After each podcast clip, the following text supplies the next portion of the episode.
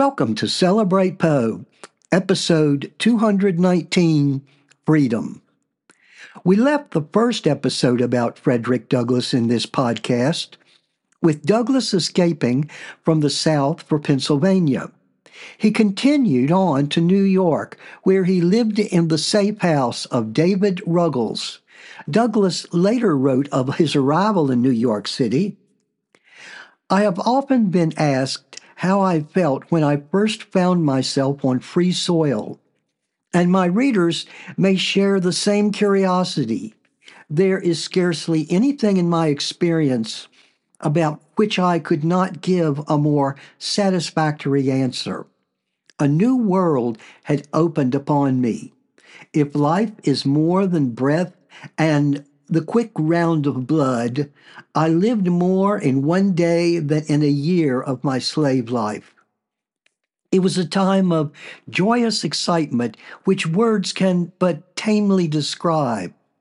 In a letter written to a friend soon after reaching New York, I said, I felt as one might feel upon escape from a, a den of hungry lions. Anguish and grief, like darkness and rain, may be depicted, but gladness and joy, like the rainbow, they defy the skill of pen or pencil.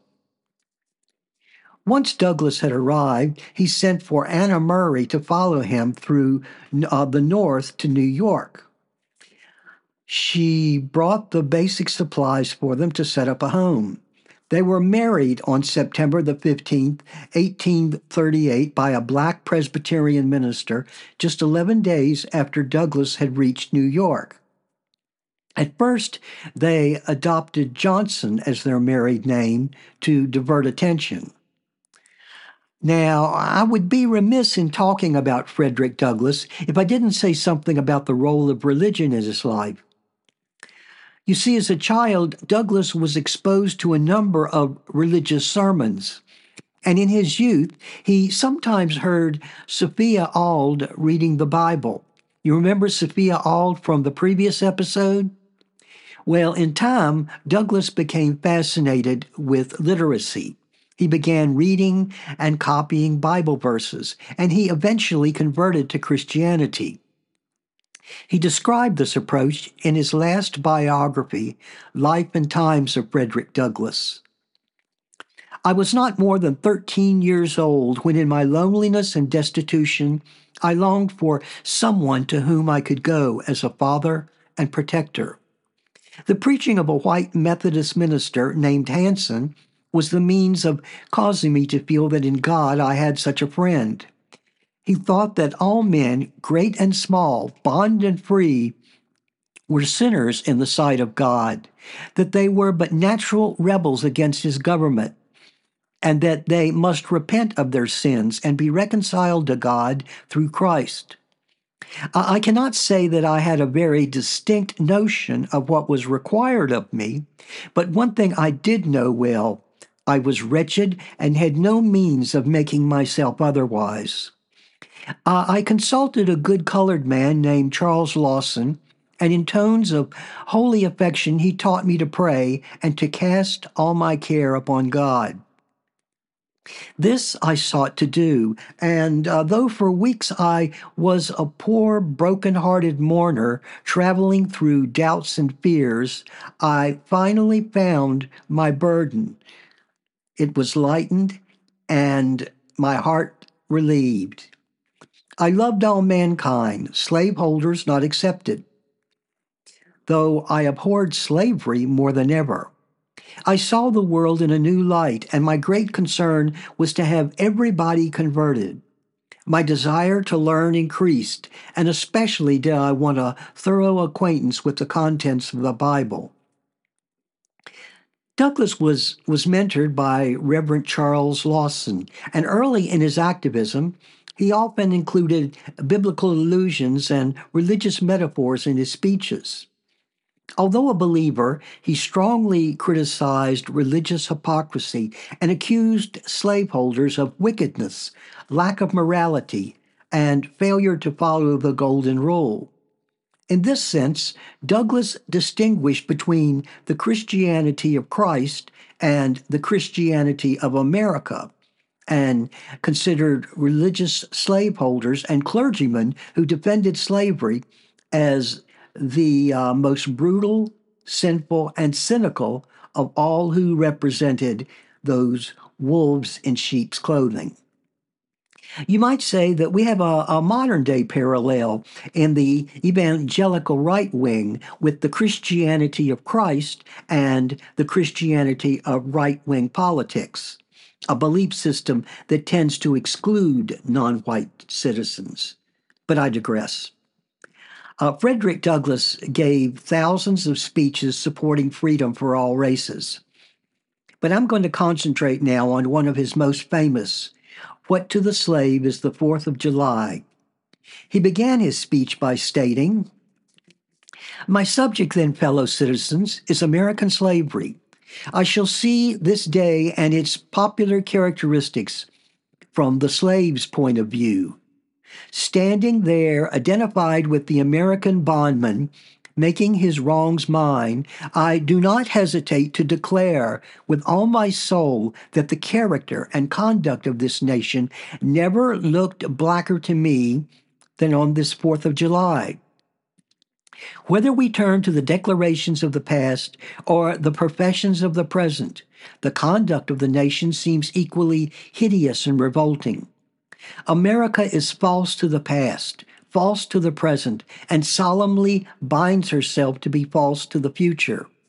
Standing with God and the crushed and bleeding slave on this occasion, I will, in the name of humanity which is outraged, in the name of liberty which is fettered, in the name of the Constitution and the Bible, which are disregarded and trampled upon, dare to call into question and to denounce with all the emphasis I can command everything that serves to perpetuate slavery, the great sin and shame of America. I will not equivocate, I will not excuse. Wow, he was a writer. Douglass goes on to say, I will use the severest language I can command and yet not one word shall escape me that any man whose judgment is not blinded by prejudice, or who is not at heart a slaveholder, shall not confess to be right and just.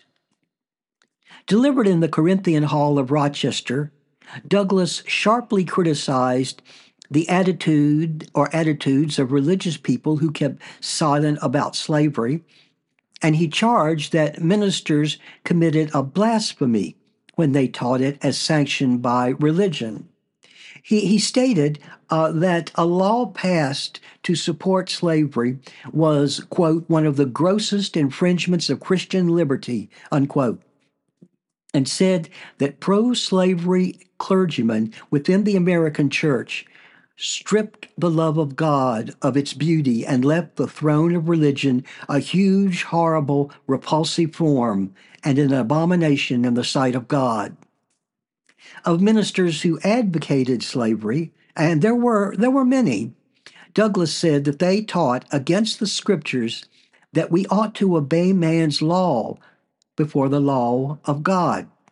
He further asserted, in speaking of the American church, however, let it be distinctly understood that I mean the great mass of the religious organizations of our land.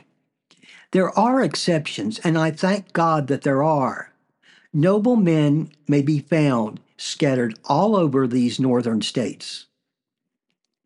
During his visits to the United Kingdom between 1846 and 1848, Douglass asked British Christians never to support American churches that permitted slavery. And he expressed his happiness to know that a group of ministers in Belfast had refused to admit slaveholders as members of the church. On his return to the United States, Douglass founded the North Star, a weekly publication with the motto Right is of no sex, truth is of no color, God is the Father of us all, and we are all brethren. In his 1848 letter to Thomas Auld, Douglass denounced his former slaveholder for leaving Douglass's family illiterate. Frederick Douglass was a, a deeply spiritual man, as his home continues to show. Uh, like other Christian abolitionists, he followed practices such as abstaining from tobacco, alcohol, and other substances that he believed corrupted the body and soul, for the most part. Uh, according to David W. Blight, who has written perhaps the classic biography of Frederick Douglass, Frederick Douglass, Prophet of Freedom, uh, David uh, Blight writes that Douglass loved cigars and received them as a gift from Adele Assing, a colorful German feminist and abolitionist. Now, let me take a short tangent here about this Adele Assing character. She proves that while Douglass may have been a religious man, he wasn't exactly a saint. Adele read the narrative of Frederick Douglass and impressed, she went to Rochester, New York to interview Douglass in 1856. She suggested uh, that uh, she should translate his work into German. They struck up an immediate and an immediate friendship. Over the next 28 years, they attended numerous meetings and conventions together. She visited and stayed with his family numerous times, living in their home for months at a time. Adele Assing translated Douglass's works for her German audience and even lined up a publisher. Douglass and Assing are widely believed to have had an intimate relationship, but the surviving correspondence contains no real proof for that.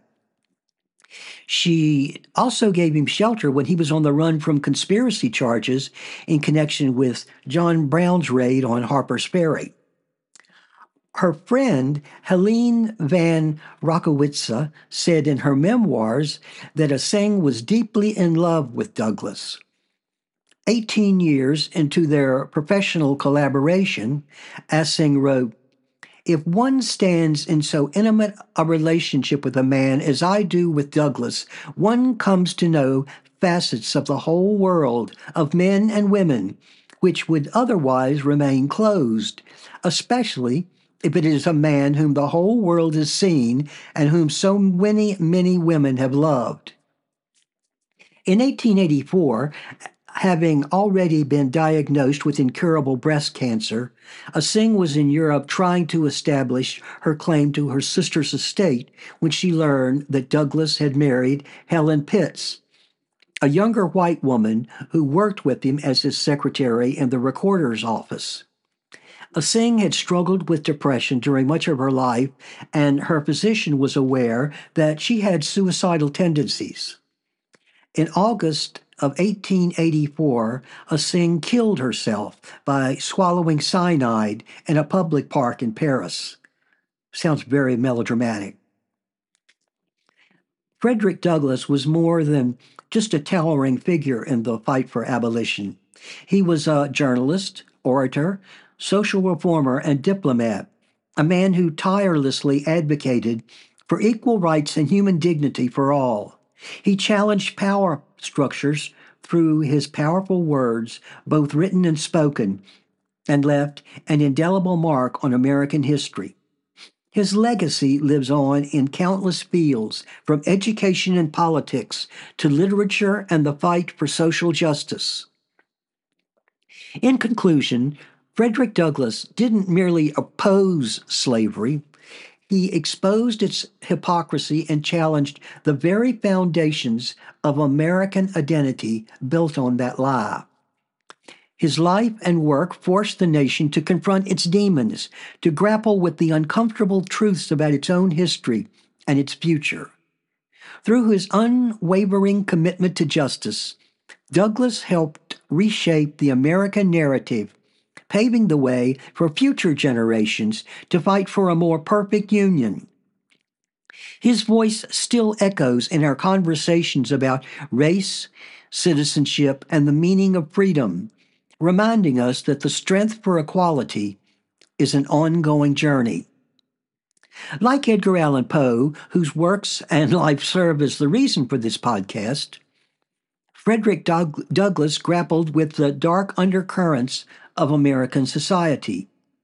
Both men, uh, in their own ways, exposed the contradictions and hypocrisies that stain the American dream. But while Poe probed the depths of the individual psyche, Douglass shone a light on the collective shadows cast by injustice.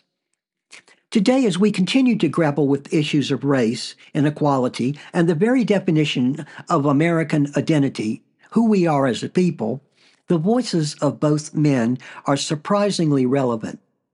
Douglass's call, his call for freedom, and Poe's unflinching gaze into the abyss serve as stark reminders of the work that remains to be done. The echoes of these giants of American history urge us to confront the darkness both within ourselves and in our society, and to strive for a brighter future built on the foundations of truth and justice. Sources include The Life and Times of Frederick Douglass, written by himself, his early life as a slave, his escape from bondage, and his complete history to the present time, My Bondage and My Freedom, Life and Times of Frederick Douglass, all by Frederick Douglass, and Frederick Douglass, Prophet of Freedom by David W. Blight. Thank you for listening to Celebrate Poe.